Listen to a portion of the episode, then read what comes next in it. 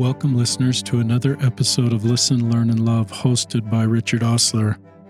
I have another queer member of the church in my home to share their story, and I'm grateful for Mitchell Harris willing to do this. Mitchell will tell his story as non-binary, so if I do a good job in this podcast, I will use they, them pronouns for Mitchell. They will also share their story as a pansexual Latter-day Saint. And I'm really grateful for Mitchell, who's a current BYU student, to bravely share their story. I asked Mitchell before we went live, I said, why do you want to share your story? And he says, I want to help other queer Latter-day Saints that may be earlier on this path. And I want to bring forth stories that we don't traditionally hear in the queer space. And we do have lots of gay and lesbian people on the podcast, but to have a pansexual person on the podcast, as well as someone that's non-binary on the podcast, I'm really grateful. And our hope is it'll help you if you're queer, and also if you're straight, that you will have this kind of a story to help you better support queer Latter-day Saints under that umbrella that are non-binary and or pansexual. Mitchell served a mission in Mexico City mission. He's a math education major at Brigham Young University. He's in his 20s. He plans to teach high school math. I'm in my 60s, Mitchell, and I still remember my high school math teachers. They made a good impact on my life. I'm glad they made a good one. So is that okay for an introduction? Yeah, I think that was great. Hit the highlights a little bit. So Mitchell's going to talk about coming out and his bio. Sort of that will be realizing he's queer. He's going to introduce some terms that I'm not as familiar with, and I'll let him kind of do that during the podcast. And there may be some times when I hear stuff or you hear stuff that's new, and my first reaction when I do that now is to sit with that, even though it's uncomfortable for me, and think, is that changes I need to make in my views to better support somebody that I haven't traditionally heard their story? So my guess is we may hear experiences we haven't heard before, or maybe not. Maybe it's just me.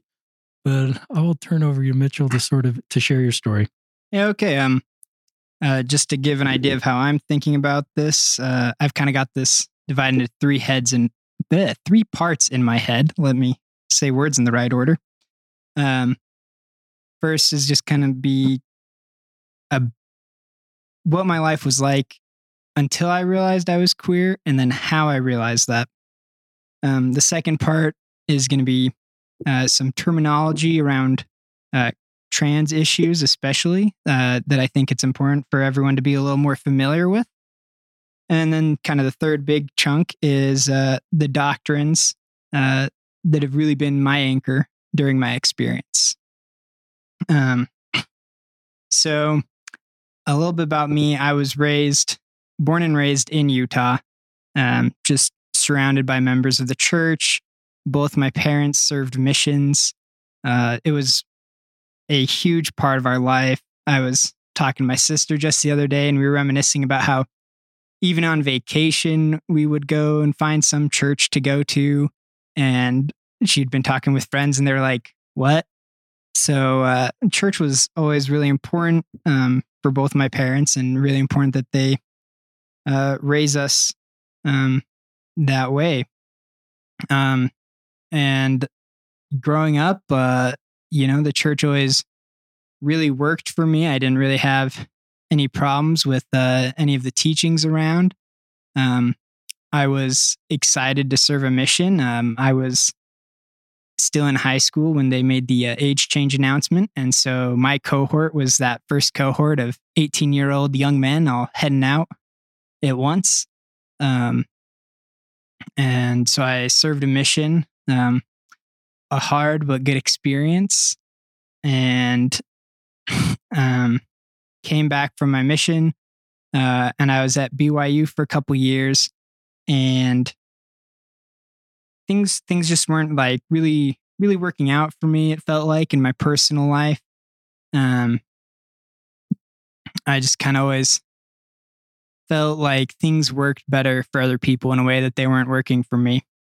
And the way I ended up expressing this to myself was I stopped thinking of myself as a person, This sounds kind of weird, but I was like, other people get nice things. People fall in love. People love them. And I'm just not experiencing these romantic milestones that I see my peers having. Not for lack of trying, but it just wasn't working out. And I was just feeling really uneasy about a lot of things. And it actually happened that I got on to Twitter because of a class that I was taking at BYU. They required us to make a Twitter account. And through that Twitter account, I made the decision to follow a lot of people who weren't like me. So I was following people who were Muslim, people who were African American, people who were from different countries. Really taking in a lot of experiences that as a white kid in Provo and northern Utah, I just wasn't interacting with. So through that, I started to read and empathize and really identify with different queer experiences. The kind of constant presence that something was off.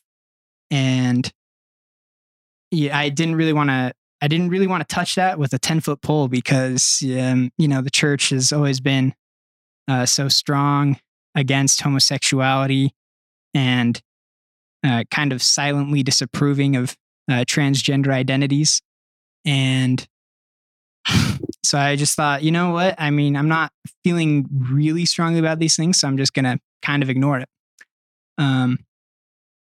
But then I ended up actually listening to the Listen, Learn, Love podcast, coming full circle. And I learned it was okay. It was okay that I felt attraction for people who weren't women. It was okay that I didn't always really feel like a man. And these things were essential parts of me as a child of God. Especially one thing that I really remember learning that just sticks out to me was that gay people and straight people most of the time just feel nothing for the gender they're not attracted to.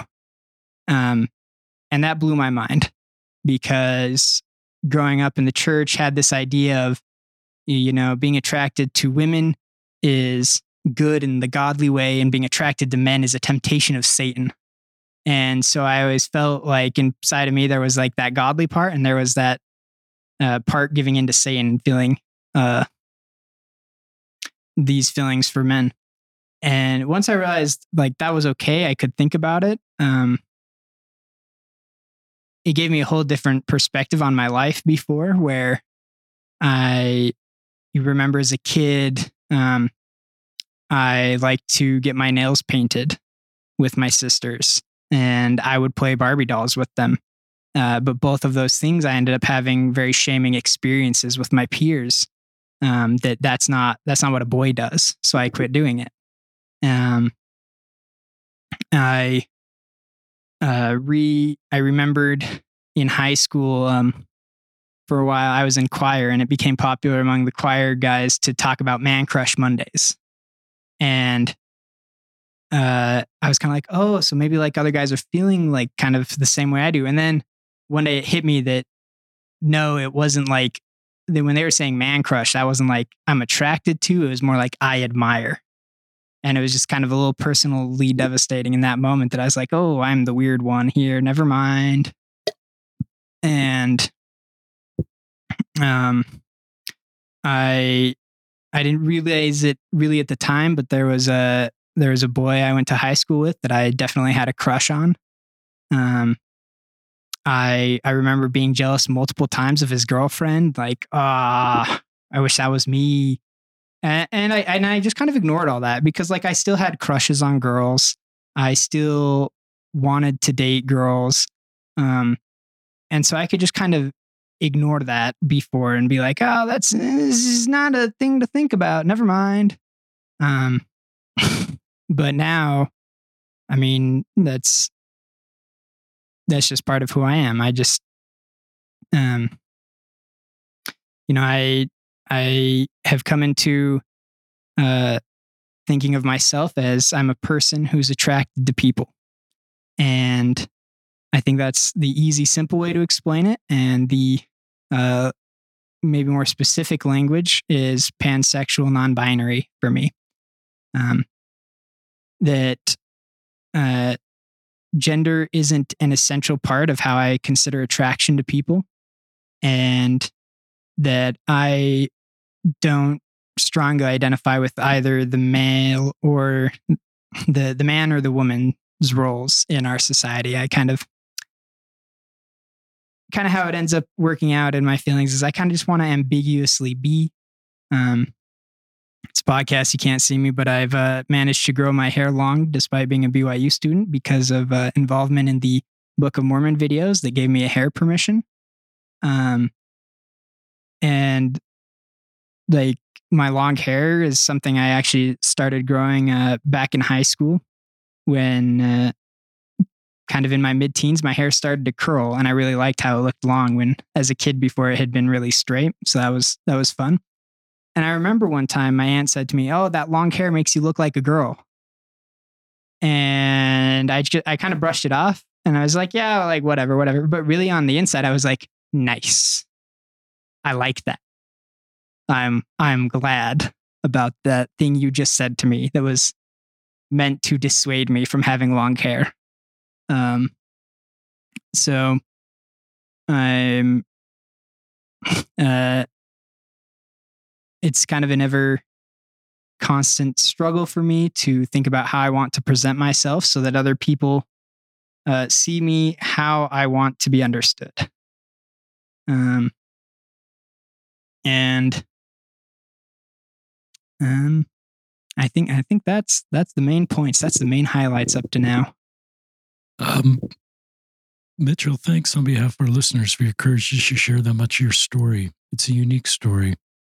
And the journey you've gotten to get here is a remarkable story. And I'm glad that our guests on the podcast have been helpful to you. They've certainly taught me a lot. And listeners, if you haven't heard me talk about this, I just think everybody needs to feel how they're created is how they're intended to be created, queer or straight. It puts everybody on the same moral footing to think that their heavenly parents created them as intended. And I think it takes shame. And you've talked about that a little bit out of the equation. That, to me, that doesn't change the doctrine of our church or our teachings. It just helps everybody feel that how they're created is a good thing, and that crushes and natural attractions, whether to the same sex or the opposite sex, are normal things that are built into people based on how they're created. And that's kind of where my guests have led me to that space. And I think it's more likely people will make good decisions going forward if they're not shame-based and if they don't feel they're somehow a mistake. And respect for you to getting this point at an early point in your life and not spending multiple decades. I'm going to just, because I asked Mitchell a little bit ahead of time before we went live to help me understand. And so I'm going to ask Mitchell to me, from what Mitchell has taught me and others, non-binary is gender expression. So you feel, and that's why I'm using they, them pronouns to honor and to support your non-binary gender expression. And you've touched on that a little bit. You just, you don't feel into the social construct where you neatly feel like you're male or neatly feel like you're female. You own all of that about you in a way that maybe society doesn't completely support, but you feel is right for you. And that example, you said that somebody said you had long hair, and you currently do have long hair. And I'm glad you're in the Book of Mormon videos. That was a positive experience for you. And so I think that's for me, hearing that says that, yeah, this I was going to say guy, maybe that's an umbrella term enough for non-binary. I don't know. That resonated with you as a non-binary person. Pansexual, on the other hand, is not about gender expression. I think it's about how you identify your sexual orientation, mm-hmm. your sexual, and it sounds like that. You just use the vocabulary used before, because I like that. Say that again. I'm a person attracted to people. That one? Yeah. Yeah. Yeah. So and, yeah. So just drill a little bit more on that, because some people want to put that into men or women, and You want to put it into people. Yeah, exactly. So once you move out of heterosexual and homosexual for sexual orientations, it's kind of the Wild West of terms. There's a lot of words that a lot of people have used and adopted for a lot of different reasons. Bisexual, omnisexual is one, pansexual, and those are kind of maybe the big three. And there's still others that, you know, as people have explored and tried to give a label that can adequately explain what they feel, then you know, we're trying to convey to people that what we feel is different in a simple, concise way. And so pansexual is about being able to be attracted to any person regardless of their gender. And in so that can they can kind of be different from how some people might adopt the term, because for some people, even if they're attracted to people of both genders, that gender is still important. You know, the way someone might be attracted to a man is different from the way they're attracted to a woman.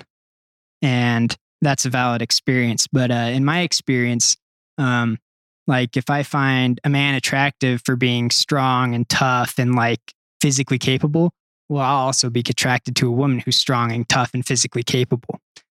So for my experience of attraction, gender just kind of ends up being just a thing about that person and isn't always the motivating factor for why I might develop a crush on a person. That's very helpful. So thank you for that and helping us better understand. You want to go to your next section? Yeah.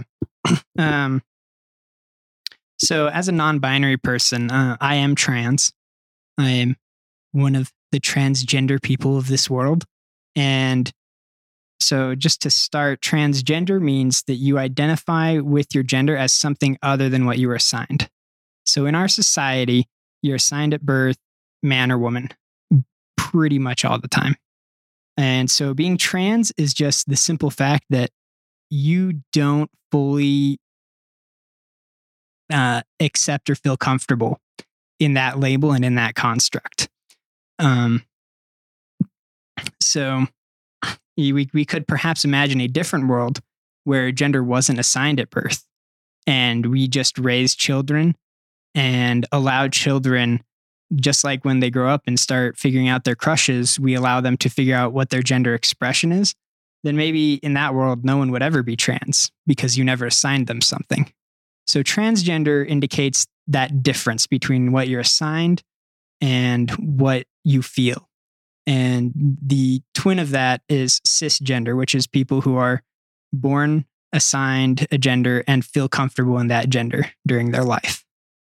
And so understanding those two terms can bring us to a new space where we can understand this term transmedicalism. And transmedicalism is a way of viewing trans people that says that the only trans people who really exist are people who have diagnosed gender dysphoria by a medical professional and undergo hormone replacement and surgeries to affirm that gender that they choose to express as. And transmedicalism is problematic because it reinforces the binary of man and woman, and that there is no other place to be.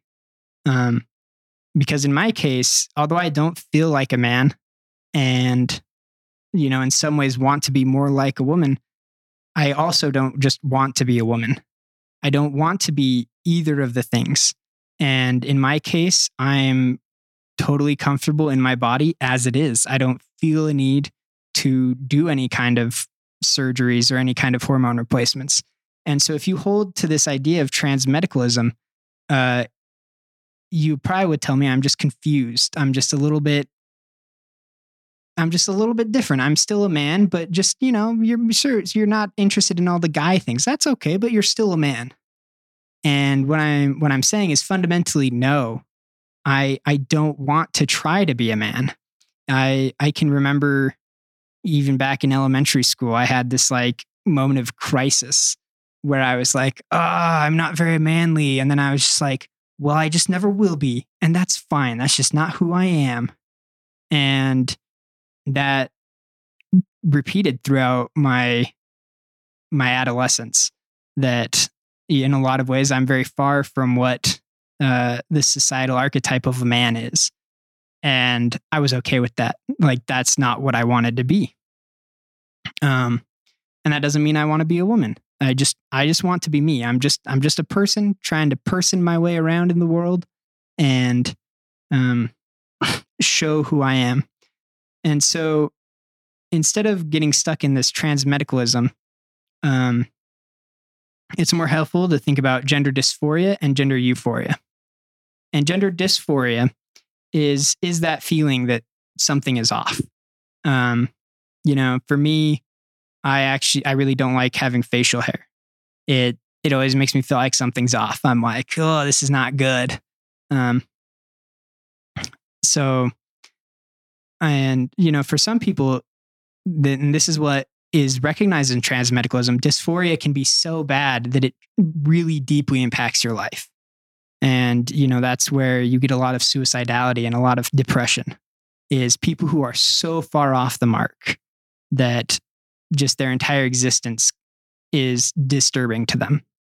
And so you don't necessarily always need to go all the way to, that level to think I'm experiencing some gender dysphoria. And for me, it's just smaller things that I'm like, ooh, that's a little uncomfortable. I just don't like having facial hair. So I try to stay clean shaved. And on the other hand, gender euphoria sometimes can be more instructive as a way to understand our gender, because it's about finding joy in your gender. Like I mentioned, when I was told that my long hair made me look like a girl, and I was happy about it. That was a little moment of euphoria. It took me a long time to really understand that I did like having long hair. My mom's a lovely woman. I love her very much. She did not like me having long hair. And so we made an agreement that every year on her birthday, I would get a buzz cut and she would let me grow it out the rest of the year. And I never minded having short hair. So what I always told myself was, I guess I just don't like getting haircuts. And it wasn't until I was older and got involved in the Book of Mormon production and like regrew out my hair again that I was like, oh, I just like having long hair. It makes me feel good about myself. It's a little piece of euphoria for me. Any questions about what I've said?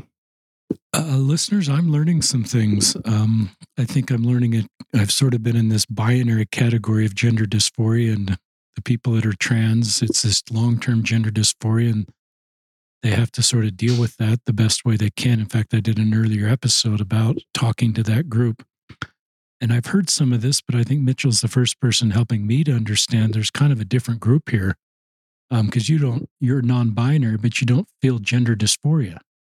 And I probably have never quite heard that. And the way you talk about it just makes sense. And then when you said, I don't want to transition because there's no dysphoria. I just want to feel peace being non-binary because this is the way I've always felt. And I guess the question I have, I'm not even sure I can articulate it right, is do you identify as non-binary because you need to because of the social constructs around men and women roles? Or do you wish, this isn't really a question, or do you feel like... Do I have a third secret gender that isn't man or woman? Well, I don't know. No? I was just thinking about all the social constructs around man and woman, and that didn't work for you, but being non-binary it almost makes me wish that we had less social constructs about men and women and more space for you to have long hair and still identify the way you identify and not put you in these tight categories that sometimes people just don't fit in. Mm-hmm. And I guess what you're saying is I don't fit those categories. I'm non-binary. Yeah. So I don't know if you've got any more thoughts on that. I don't know if there was a question in there. I think maybe what you're getting at is this idea of gender essentialism versus gender abolition. And gender essentialism is, I'd probably say it's what the church teaches. Men are men, and they have specific qualities because they are men. And women are women, and they have specific qualities because they are women. And it's... gender essentialism views those differences as in it. There's no way to go back and forth between them. And gender abolition kind of sees through to the constructs and says, what if we remove all these constructs of gender and allow people to express themselves as they wish, and we don't worry about it? And, you know, I'm not sure exactly what the right answer is, except that the right answer is not gender essentialism. That's not helpful. It causes great pain in people, and it even cis people, it causes pain too, right? Because this gender essentialism is, you know, why you get maybe a woman who, you know, feels more in line with like the outdoors and sports feels out of place in society. Or why a fully cis man who, you know, he likes the arts, he likes the drama, he likes to act, and maybe feels a little out of place. So gender essentialism isn't just hurting trans people. It's also hurting cis people who want to live their lives just maybe a little bit outside of that societal norm. And I don't want to take it away from anyone, because I know for some people it's very important. You feel like a man, you feel like a woman, and that's like, those are key parts of your identity. But kind of for me, who's always been adrift, I'm kind of like, this gender thing, kind of fun, kind of problematic sometimes. So, you know, I don't know that there's a right place to be at, other than to accept that not everyone wants to fit into the box of man or woman. It's a really thoughtful segment. And even tying in cis people to this concept was really helpful. So thank you for that. You have a very good way of sharing your own story, Mitchell, but also sort of creating a bigger picture for other people and how they're walking this road. So keep sharing. Yeah. So I maybe just kind of the takeaway from this section on trans people is especially let people social transition. And social transition is like right now, Richard's using they, them for me. Social transition is that I'm wearing long hair and you can't see it, but it's actually pulled to the side in a little kind of low side ponytail look that it's not really a masculine way to wear long hair even. So like these social transition things, we should just always allow people to try out, and especially kids and teenagers. And, you know, you hear a lot like, what if it's just a phase? Yeah, sure. It can be a phase. Like if you're wondering about your gender expression and you're like, you know what, maybe I'd like to try out they, them pronouns. Maybe that would be a thing for me. Like, do it, try it out. And, you know, if it doesn't work, then okay, like do something different. You know, we don't need to try to gatekeep, not vibing, I guess, with these identities society's placed on us. So if someone wants to try something outside of the norm for their gender, let them. So if it's a phase, great. They've learned something about themselves, you know? There's nothing wrong with a phase of experimentation. There's nothing wrong with a phase of asking deep questions about yourself and coming to some conclusions. Because, you know, maybe you've never asked yourself questions. Maybe you've never felt the need to. And so you don't understand why someone else might. And that's okay. That's fine. I like if you're completely 100% good with the way society looks at you, fantastic. I love that for you. And I just want you to make space for other people to have society look at them the way they want to. Very thoughtful segment. Thank you, Mitchell. I guess if there's not anything else, we can move on to our next part. Let's go to your next one. Okay. So here's some things that have helped me as a queer member of the church. And these are, I would say, fundamental doctrines. These are things that, I guess, well, there's one of these is maybe a little less fundamental, but we'll get into that. So the core really of everything for me always is that I am a child of heavenly parents. I know it's a primary hymn, but boy, I am a child of God is some of the most profound doctrine that we have. And if you really think about what it means to be a child of divinity and what it means that everyone around you is a child of divinity, I can't even put into words the way it makes me feel. It is so incredible and awe-inspiring to think that our heavenly parents are there for us and they have that love for us and they want what's best for us. They don't want us to live a life that's unhappy. Men are that they might have joy because we are children of God. And that's what God wants, is for us to find joy, for us to live happily. And just really, really internalizing that and knowing it has been a solid rock for me. In all my hard times and all the times I've been angry with God, I've always been able to go to Him and find comfort. And, let's not forget Heavenly Mother either. I know for me, I love that she's there. I've felt her love. It's not always as present for me, and because the thing that I've learned is when we think of God the Father and God the Mother, we tend to think of them as we know masculinity and femininity. And since I grew up in this space where I thought of myself as a man for almost 25 years, I oftentimes envisioned God in a man in much the same way that I envisioned myself. So my God, my father, was not a archetypical manly man who was tough and stoic. There was more to him than that. And so I love Heavenly Mother and have received strong promptings from that direction. And so, she's important too. But just often when I talk, that just hasn't been a key part for me, but they are both there, and they love me. They love you. They love us all. And man, that's incredible. Agreed. Well said.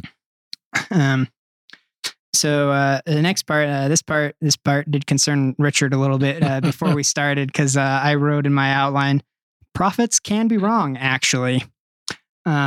Made him a little nervous about what the tone of this next section would be. And so let me be clear. I do believe that Russell M. Nelson is a prophet of God, as was Monson before him. Those are the two that I have personal testimonies of, because Gordon B. Hinckley, I just grew up with. So I just kind of accepted that he was a prophet. But I have received confirmation that those men are servants chosen by God. And so what I mean when I say prophets can be wrong, actually, isn't to just disbelieve everything prophets say. They are important people that God has picked for a reason. Rather, the role they serve is important. It's not that they themselves were important before God picked that role for them. And so we need to remember as a church, though, that our doctrine is not that the prophet is always right about everything he always says. Prophetic infallibility is not a doctrine of our church. And it can be hard to grapple with that. It does make it more complex to think that sometimes the prophet messes up. Sometimes the prophet is wrong. But my favorite example of a prophet being wrong that we can all think about and ponder on is Jonah. Jonah was called to go to Nineveh to preach, and he didn't. You know, we all sometimes just don't want to follow what God says. That's fine. And he got swallowed by a whale for it, right? Decides to go to Nineveh. He preaches, and the people repent. They accept the gospel. Awesome. He should be so thrilled, right?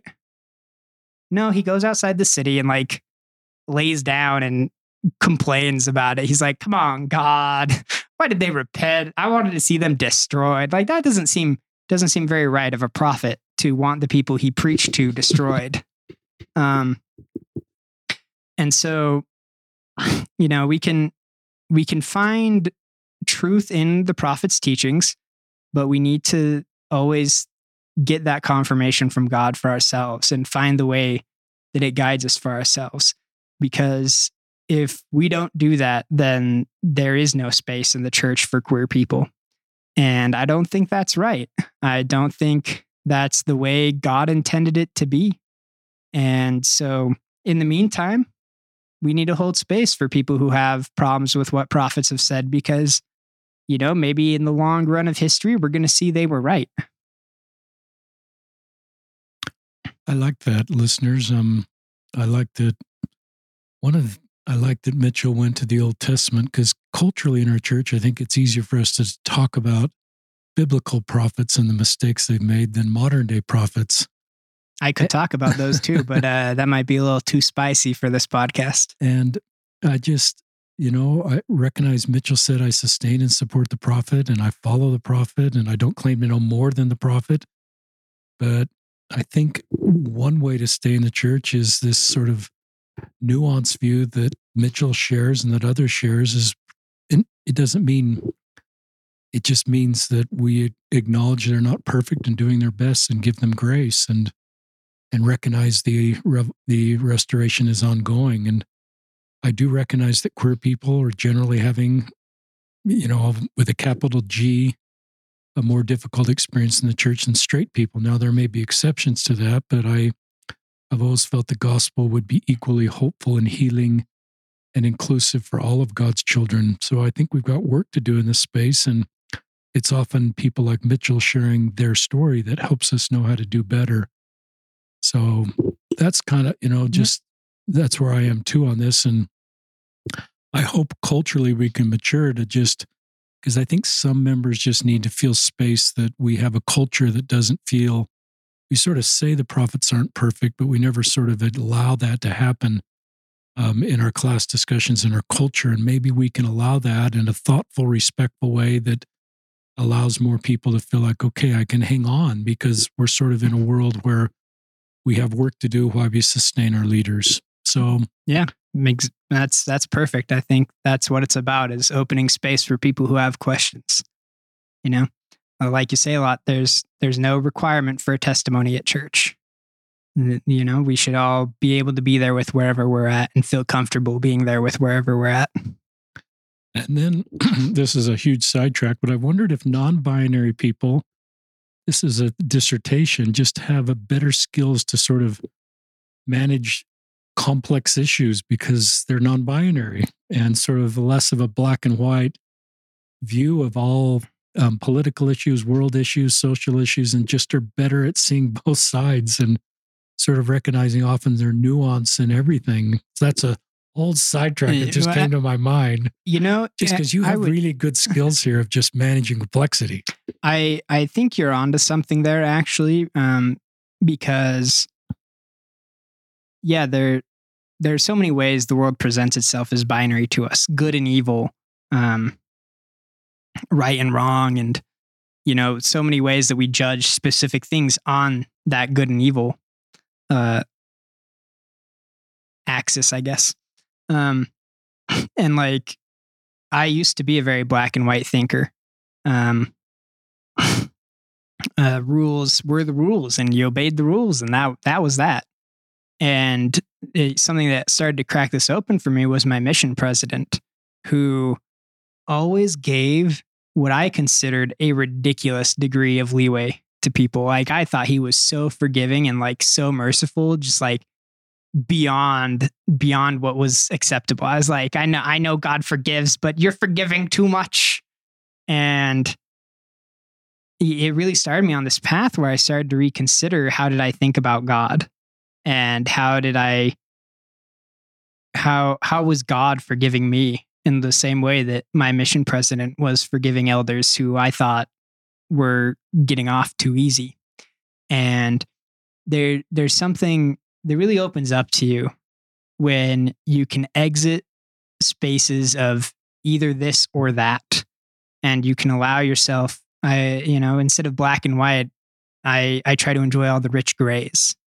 There's so much in the middle there, and I find myself more and more attracted to hanging out in these complex spaces and enjoying the beauty of creation in all that there is. That's beautiful. Thank you. We've got about 20 minutes left, so I'll just kind of let you continue. I've got another section or two here. Yeah. Oh no, I hit the wrong button.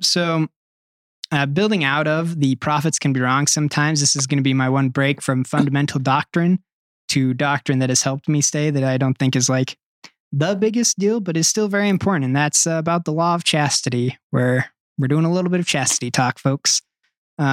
I felt really good about this after the recent podcast you did about repentance, where it was like your solo podcast going through different things. And you touched on the same idea that in Alma 39, Alma chapter 39, we are given often this interpretation that breaking the law of chastity is the sin next to murder. And as right now, the church teaches homosexuality and, any kind of homosexual romantic relationship is a violation of the law of chastity. And we're not going to go into that part of it right now. We're just going to say that's what the church teaches. And if the church also teaches that chastity, breaking the law of chastity is next to murder, then any gay relationship is next to murder in the church. And hopefully you're already seeing why that's maybe a little silly to think. Kissing a boy, if you're a boy, kissing a woman, if you're a woman, is not almost the same as murdering someone. Okay, guys? It shouldn't have to be said. And so on my Twitter account, where I this is where I first came out, was on Twitter as Mormon Pan, with the nickname Pandamormonium, because I'm Mormon. It's a little chaotic up in here, a little pandemonium. So what I think is, if I'm just going to read from this thread that I made 3 years now. Look at what Alma says is grievous. Corianton left his ministry. It is no excuse for thee, thou shouldst have tended to thy ministry. That's what precedes the question, know ye not these things are abominable? This makes an intuitive sense to me. The worst sin is for us to deny the Holy Ghost, which is our own spiritual death. Next is ending someone's earthly life prematurely and without reason. And third is weakening other testimonies by our actions. If you're still not convinced, in verse 7, Alma again says, so great a crime without reference to sexual sin. Only later in verse 9 does he bring lust into the conversation, at which point it does seem to be grouped with other sins. The final nail in the coffin, Corianton should resist temptation not just for his own salvation, but also because how his example affects those he has been given stewardship over. This effect on the Zoramites was Corianton's crime. And I think this really ties back to Alma's own experience of how bad it is to be in a sinful state. If we remember, he cried out, he was racked with guilt. And so the law of chastity is still important. And Alma doesn't shy away from calling out Corianton on that aspect of his actions here. But the main purpose of this call to repentance is to inspire Corianton to faithfully guide those he has responsibility for. Alma really was concerned about the law of chastity there. That's what he would have been focusing on. And that's not his focus. His focus is on bringing people to the gospel and how giving a poor example can hurt people in their journey to coming to the gospel. And so, you know, this is really important, especially as a queer member of the church, because thinking that sexual sin is right next to murder just brings a really judgmental mindset, and it causes a lot of pain and harm. And again, also, this impacts straight members of the church. You know, when you commit a sexual sin and you're thinking, oh my gosh, I've almost murdered someone, like, that is a huge amount of guilt. And I'm not saying it isn't a commandment and that, like, go have sex, folks. Like, no, like, live the law of chastity. It's still a commandment, but it is not next to murder. And understanding that helped me accept that I could have feelings, because feeling attracted to a man was not almost like feeling the urge to murder someone. Like, these aren't comparable things. That was a really good segment. And we just talk about complicated issues on this platform, listeners. And what you said at the very end was, I want to come back to that segment, but, you know, people have the urge to murder people. They want to do that, and they're controlling themselves not to do that. They may have plans. They may have dreams about it. They may actually be very close to doing it.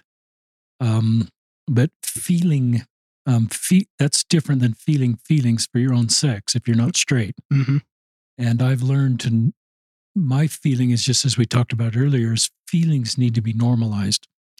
Even sexual feelings need to be organized. We're sexual beings. And if we're straight, we're going to have feelings towards the opposite sex. If we're somewhere in the middle, we're going to have feelings towards both. And if we're pure homosexual, we're going to have feelings. And I think normalizing feelings is a good thing. And I think we look at what you've taught us, and what I believe is that Heavenly Parents created us as intended. And I don't think having feelings as a sin or should create shame or changes our doctrine. But you separated, in a really thoughtful way, feelings to murder somebody, which I don't think come from God. And we have agency not to have those feelings and to work through the anger, pain, or whatever reasons we're planning to murder somebody to not do that. Mm-hmm. Those feelings are not consistent with God's plan. We can't just say, well, God made me do it because I had these feelings. Neither of us are saying that. The natural man is the enemy of God. Like, yes, you have feelings that go contrary to the commandments sometimes. In fact, I'd say I've thought a lot about the natural man. I put this in my first book. I don't think it's part of the natural man to have feelings towards your same sex. Mm-hmm. I think the natural man kicks in is what you do with all these feelings. Now, having feelings to murder somebody is the natural man. Mm-hmm. And I think that's a learned thing through something that's happened in your life, that you want to murder somebody. So I love that distinction and normalizing feelings that are meant to be normalized, but not others.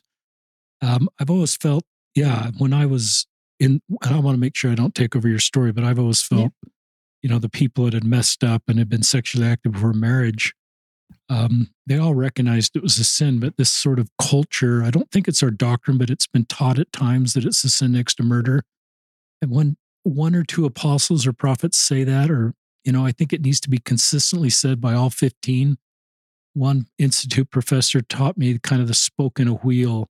When one person says it, one leader, it may be a spoke, but you kind of have to wait till all of them say it and be kind of all 15 spokes in a wheel. So I'm not sure this was ever said by all 15. It may have been said by one or even a prophet at the time, but I don't think it's held. But it's held in our culture sometimes. And so then it creates so much shame if you've been sexually active, that I've always felt Satan doesn't win if we mess up. He wins if we can keep us in disconnected from God and the atonement and the ability to work forward or feel our past is forever changed. And neither Mitchell or I are inviting people to sin, but if you have messed up, the things that I think Mitchell's teaching help us to have hope that our future isn't changed, and this is part of mortality to move forward and learn and grow. And it's not the sin next to murder. Now, if you're married, it's a little more serious than a single person because you're in a vow, and we could talk about that, and there's obviously other people involved. But anyway. It's still not next to murder. Still not next to murder.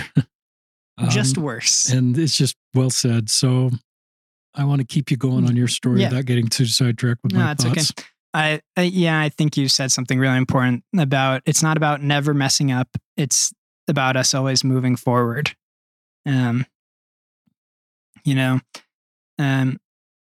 I've fallen many times in my life. I've been so low, and that's when the hand of Christ reaches out and picks me up. That's when Jesus makes himself evident as my savior. And it's because he's there that I can keep moving forward. And this is my last point that for me was fundamental, is to think less atonement and more Jesus. And I think that sounds weird. You're like, what do you mean less atonement and more Jesus? But I think sometimes we get very casual in the church equating Jesus and the atonement. And Jesus is a person who helps us, and the atonement is a thing that he did. And I hear or see things like, the atonement helped me. The atonement is there for us. And sorry, it's not. It's not helping me. It's not helping you. It's Jesus Christ helping us through his atonement. It's like if I had needed a surgery for appendicitis, and so I go to the hospital, I get attended, and I come out and I go, that medical degree, I'm glad I accessed it. Its power helped me so much. It wasn't the medical degree. It was the doctor who had the medical degree, who had the knowledge and acted to help you. Jesus has knowledge and power that he gained through the atonement, and he uses that knowledge and power to help us. We don't access it. We don't somehow use the power of the atonement in our lives. Jesus Christ uses it in our lives for us when we come to him. And really understanding that helped me feel so much closer to him, because I went through a phase where I was feeling really distant from God, even though I felt like I was doing everything. And I realized it was because I was trying to use the atonement, not coming to Jesus and letting him use the atonement. And the more we can come closer to our Savior, the better off we are. There is no greater truth than that, because it is through Jesus Christ that we can be forgiven. It is through Jesus Christ that this life has greater meaning, and we need to reach out to him to find help. And that it's also just more helpful, because I can think of reaching out to a person and getting help from a person instead of this nebulous idea, this atonement, this mixture of suffering and knowledge and prices paid that Jesus did for me. He can help me. He can know me. He can love me. The atonement can't do any of that. It's a really good segment. Any backstory more of why you came to that? You shared some of your own story, and that's a really thoughtful way to look at things that I think is doctrinally accurate. It's not. I don't really have any. Because you're a big thinker, Mitchell. Moment that I'm like, this is the reason why. You're a math education major, but you've got some theologian in you. I do like to learn my theology. I am sometimes slow to recognize my own emotional states for a variety of reasons, and so when I feel like something is off in the gospel, it can often take me a long time to figure out why I'm feeling that way. One part of that is I struggle with depression. And when you're depressed and it's really hard, it's really on you, you just feel sad. It's just, you're down, or at least for me, that's how it is. I'm down. It's hard to access any light from God at times. And so there's just a lot of times where I'll get distant and I can't quite identify that distance. And that was what happened for me with this Christ and atonement distinction, is that I just felt further away from God than it seemed like I should. And it just kind of came to me, I guess, as I think I might've just been praying or thinking something like, I'm using the atonement. I'm doing the things. And I just got this feeling that no, you you don't use the atonement. And the atonement is something Jesus Christ has done for me. And as I have tried to cultivate a mindfulness around my language with that, and as I tried to think about when I repent, it is the saving power of Jesus Christ. When I am feeling sad, it is the comforting power of Jesus Christ.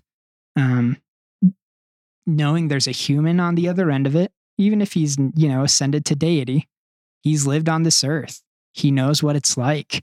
And he suffered specifically what I have so that now he knows how to tend to me. And it is so much more personalizing and strengthening to me to think of Christ acting on my behalf instead of trying to think of this idea, this concept working in my favor. It's very thoughtful.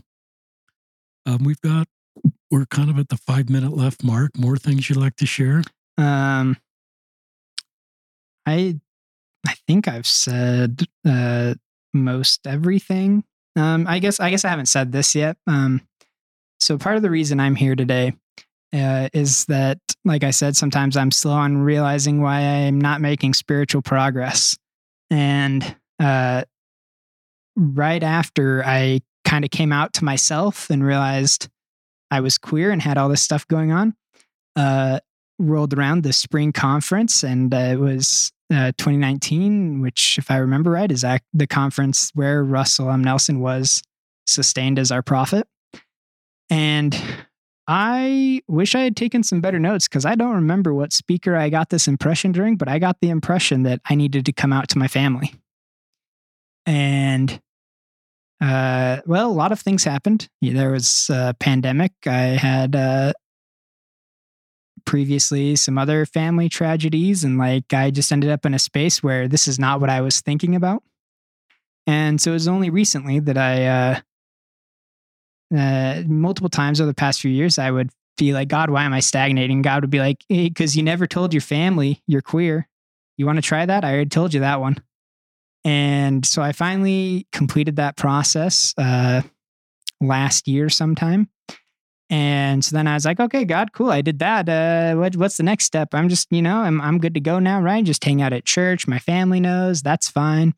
And the next prompting was that I needed to start being more public and start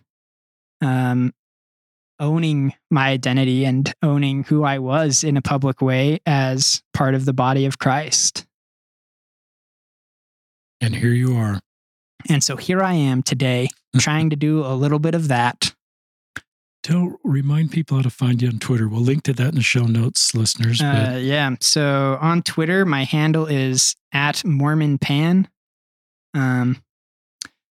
Hopefully in the near future, I'm planning to start a YouTube channel where I can have this type of Mormon theological discussion. It's also probably going to be a little political. It's just going to be a space to cultivate some other ideas inside the church, maybe not inside the church, but inside Mormon culture more generally, where, we get stuck thinking in certain ways. And I'd like us to not do that. I'd like us to consider possibilities and to go to God with questions that we have. Whenever that gets off the ground, I hope to make it soon. Then that will be posted on my Twitter. And yeah. So for now, Mormon Pan, where you can find me for trans-related politics, some Mormon space thought, and yeah. Listeners, I never quite know what we're going to talk about in a podcast, but I've just been deeply moved by the things Mitchell Harris has shared with us. One of the things that often comes to my mind when I meet a queer Latter-day Saint is the depth of spiritual work they've done because they haven't fit in the box. And so their relationship with heavenly parents, their understanding of Christ, the importance of these fundamental relationships, and developing skills to help them, because you can tell Mitchell has a deep testimony of the church and has served a mission and wants to continue to grow the body of Christ. And so it gives me hope for the future when I hear people like Mitchell talk about his vision for the church and to create Zion and to create space for people. And I also recognize his gifts help us grow as a faith. And if I go to Elders Quorum or wherever you are, and maybe because you don't fit in the gender binary, I'm a little uncomfortable with you, or wouldn't sit by you, or wouldn't ask you to teach a lesson, or wouldn't ask your question, which might be some of my natural reactions, to be honest, then I miss the conversation we just had over the last hour. It was deeply moving and deeply helpful and deeply invigorating for us as Latter-day Saints, and especially to hear a queer story. But part of your story is your insight in the gospel of Jesus Christ and help us to do better. And we're missing that if we don't create space. So is that okay, what I said? Yeah, that sounded great to me. Yeah, if you don't have any other questions for me, I think I'd like to close reading kind of an open letter that I wrote. Let's close with that then. A couple years back. So this letter is on my Twitter profile. It's my pinned tweet, so that you can, if you hear something here you like, you can find it easy, because this has been a meaningful one to me that I've gone back and revisited.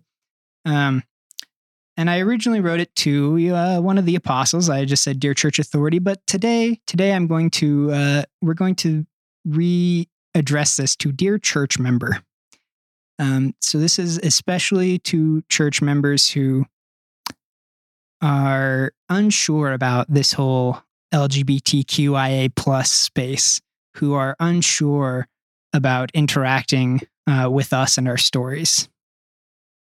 And the party line of the church really appeals to you about what you've heard over the pulpit. Dear church member, I heard your recent comments on sexual orientation and gender identity, and it made me feel a lot of ways as I remembered my confusion about who I was and why I felt certain things. I knew that some men attracted me. I was dying to try on some dresses. I wanted to be beautiful sometimes, and I wished always to be like other people, because I knew I wasn't like them. I swallowed and digested church teachings that homosexuality was sin, and cultural concepts of gender wrapped me in the cloaks of boy, young man, and priesthood holder. I lived it and believed it fervently, so I believed fervently that something was wrong with me.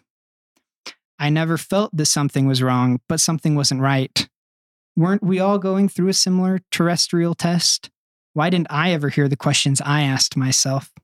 And why, when I searched for answers, did I find silence instead of solace? But then I came to the understanding that 99% of everything we do is nothing but a social construct. Yes, there are eternal truths, and they do not speak about what it means to be male or female. They do not speak about feeling trapped in a world between, caught in a place you can't breathe. I'm not gay, but I am jealous of his girlfriend. I wish I could dress and look fancier, but men don't do that. I don't understand how men can't write women well. We're all humans. Homosexuals are obviously not any different than heterosexuals. Just because a guy's gay doesn't mean he'll like you. Do you like every girl you'll see? Yet when I turn to the church for answers about my eternal soul, I find a reactionary document written 20 years too late being trumpeted as prophetic. I find that those who should listen and understand say, "We don't know, but you are wrong." A perfect God who makes no mistake has somehow made me a mistake. I feel this in my bones. I don't need to hear it from you, but I do. Where am I in your loving God's plan for all? Why does he speak to you but not to me? Or have I had it backwards all along? And she's whispering to me that I am beautiful and triumphant and glorious, and exactly who she and my father wanted me to be. While you have not sincerely sought to understand, and so you don't receive. Is it because you flinch away from the pain we expose, pain you've never felt nor empathized with? Or is it that to you we are all vile sinners caught in Satan's snare, and so trapped we must need saving by the church? But you misunderstand. We are not trapped by the devil. We are trapped by the beauty of a gospel that promises us so much, but in your hands has delivered us so little. So yes, I am confused about how a God who loves me would leave me outside his home for the way he made me, confused by men who claim infallibility, but when caught in an error will proclaim, I am only a man and err as humans do. I am confused why you do not listen to the certainty of our souls that the Holy Spirit has confirmed the truth of it in our very beings, and that just as we know we are children of heavenly parents and Christ is our Savior, we know who we are. We are not confused about who we are, but you certainly seem to be, and your confusion is not ours. Have you tried heeding the words of a modern apostle who said to listen to and understand our LGBTQ siblings? If everything was as simple as heeding our modern leaders, why haven't you given it a try? I know this seems combative, but that is because I love you, church member, and you have said you love me too. I have loved to hear the gospel of Christ as you've testified of it, and your messages have often inspired and strengthened me, which is why I am confused when at times I hear you teach the gospel, and instead of welcoming me, you wound me. What is this love, then, that we share as followers of Christ? Does it allow you to hurt and maim without remorse? Does it tell you to push some away instead of drawing them in? Then I am confused, because the love of God I feel does not do those things. So please, please, if there is one thing you understand, it is that we are not confused about who we are. The church causes confusion when we don't have a place in it. A place that was promised us by a man who was raised on a cross and 3 days later was raised from the dead when he said, "Come, follow me." With love, Mitchell. Thank you for that. Thank you, Mitchell Harris. And this is Mitchell Harris and Richard Osler signing off another episode of Listen, Learn, and Love. And I guess our invitation is just what Mitchell suggested, is what can we do in our circle of influence as allies to improve the experience for our queer members? Thank you, Mitchell.